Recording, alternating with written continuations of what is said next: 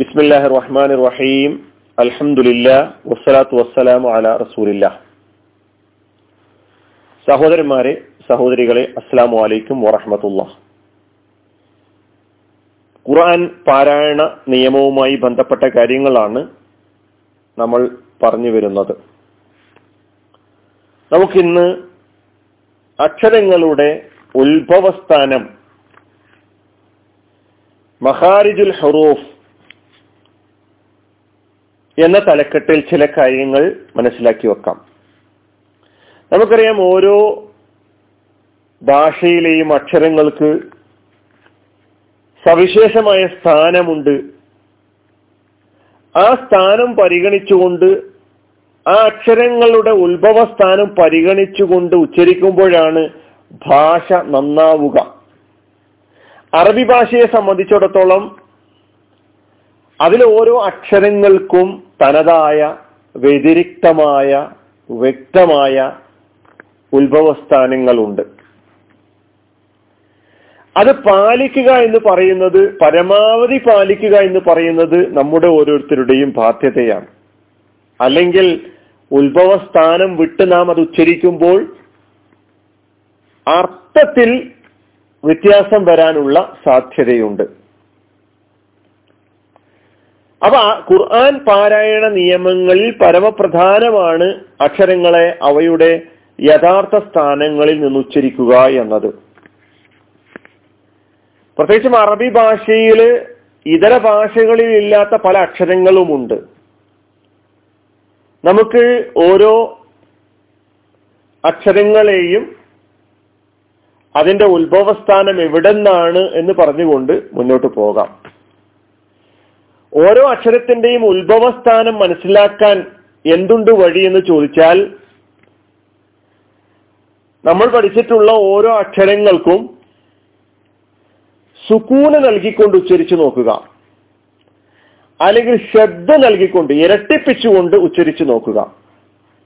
അങ്ങനെ നമ്മൾ ഉച്ചരിക്കുമ്പോൾ ഒന്നുകിൽ സുക്കൂന് നൽകിക്കൊണ്ട് ഹർക്കത്തില്ലാത്ത അവസ്ഥ അതാണല്ലോ സുക്കൂന്.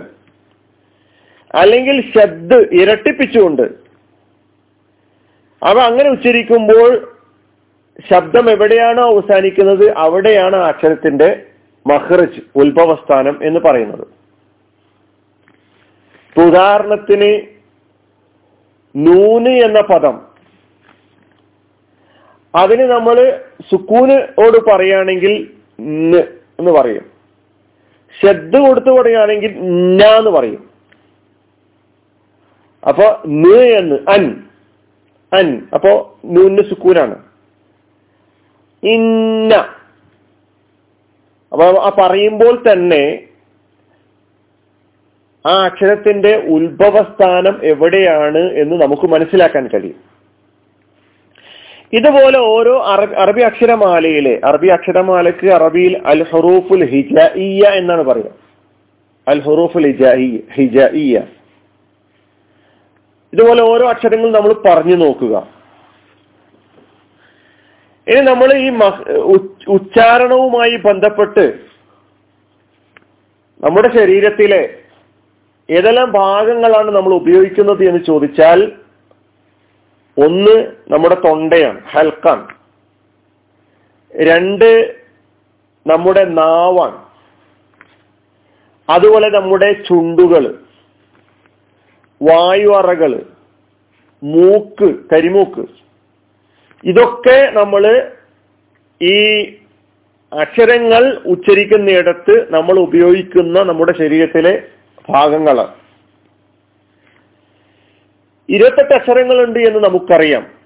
നമുക്ക് സാധ്യമാകുന്ന രൂപത്തിൽ അതൊന്ന് മനസ്സിലാക്കി നോക്കാം.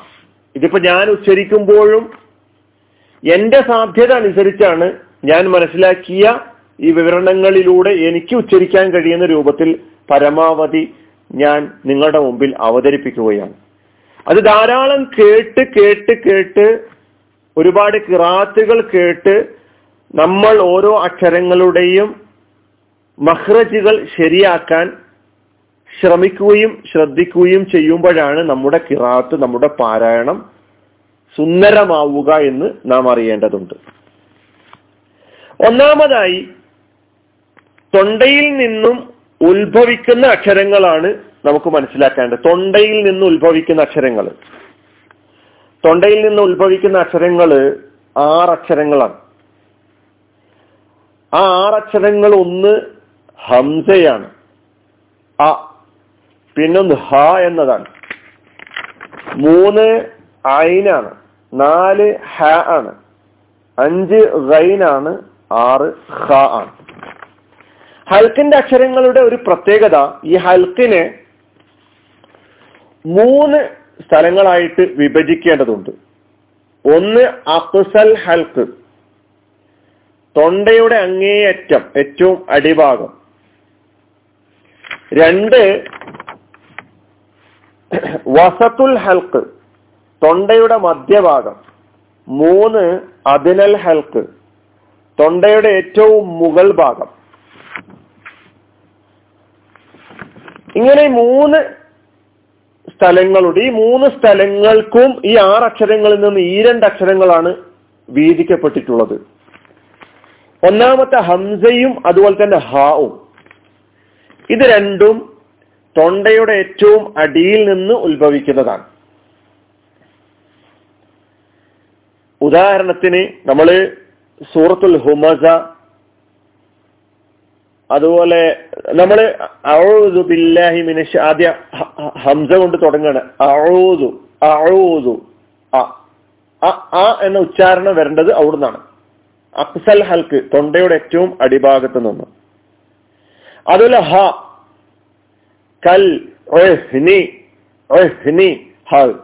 ഏറ്റവും അടിയിൽ നിന്നാണ് അതിന്റെ ഉച്ചാരണം വരേണ്ടത്. ഒന്ന് ഹംസ. രണ്ട് ഐനും അതുപോലത്തെ ഒന്ന് ഹംസ രണ്ടാമത്തത് ഹാ ഇത് രണ്ടും തൊണ്ടയുടെ ഏറ്റവും അടിഭാഗത്ത് നിന്ന് ഉത്ഭവിക്കുന്നു. മൂന്നാമത്തെയും നാലാമത്തെയും അക്ഷരങ്ങൾ ഐനും ഹാവും ആണ്. ഇത് രണ്ടും തൊണ്ടയുടെ മധ്യഭാഗത്ത് നിന്നാണ് ഉത്ഭവിക്കുന്നത്. അൽഹംദു ഹിസാബ് അതുപോലെ ഐന് അൽ ആദിയാത്ത് വൽ ആദിയാത്തി ഐനും ഹാവും. ഇത് രണ്ടും തൊണ്ടയുടെ മധ്യഭാഗത്തു നിന്ന് പുറപ്പെടുന്നു. ഇനി അഞ്ചാമത്തെയും ആറാമത്തെയും അക്ഷരം ഒന്ന് ഗൈനാണ് ഒന്ന് ഹ ആണ്. ഇത് രണ്ടും തൊണ്ടയുടെ ഏറ്റവും മുകൾ ഭാഗത്ത് നിന്ന് അതായത് തൊണ്ടയുടെ വായയോടടുത്ത ഭാഗത്ത് നിന്ന് ഉത്ഭവിക്കുന്നു. ഗൈരി ഗൈന്. ഗൈരിൽ മഗ്ബൂബി ഗൈരിൽ മഹ്ബൂബി ഗഫൂർ ഇസ്തഗ്ന ഇങ്ങനെയുള്ള പദങ്ങളൊക്കെ നമുക്ക് അവിടെ കാണാൻ കഴിയും. അതുപോലെ ഖൈർ ഖുസ്ർ അഹ്ലദ അപ്പൊ തൊണ്ടയുടെ ഏറ്റവും മുകൾ ഭാഗത്ത് നിന്നാണ് ഗൈനും ഖാവും ഉച്ചരിക്കുന്നത്. അപ്പൊ ഇനി നിങ്ങൾ ചെയ്യേണ്ടത് നമ്മൾ ഒരുപാട് സൂറത്തുകൾ പാരായണം ചെയ്യുന്നുണ്ട്. ഈ പാരായണം ചെയ്ത ഏതെങ്കിലും ഒന്ന് രണ്ട് മൂന്ന് സൂറത്തുകൾ പരിശോധിച്ചു നോക്കുക. എന്നിട്ട് ആ സൂറകളിൽ ഈ തൊണ്ടയിൽ നിന്ന് ഉത്ഭവിക്കുന്നത് എന്ന് പറഞ്ഞിട്ടുള്ള ഈ ആറ് അക്ഷരങ്ങൾ എവിടെയൊക്കെയാണ് വന്നത് എന്നും അതൊന്ന് പറഞ്ഞ് ഒന്ന് ശരിപ്പെടുത്താൻ ഒന്ന് ശരിയാക്കാൻ മഹ്റജ് ശരിയാക്കാനുള്ള ശ്രമം നടത്തുക. ആ ശ്രമം നിങ്ങളുടെ ഭാഗത്തുനിന്ന് ഉണ്ടാകണം അലഹമുല്ലാ റബുലാലമീൻ അസ്സാം വലൈക്കും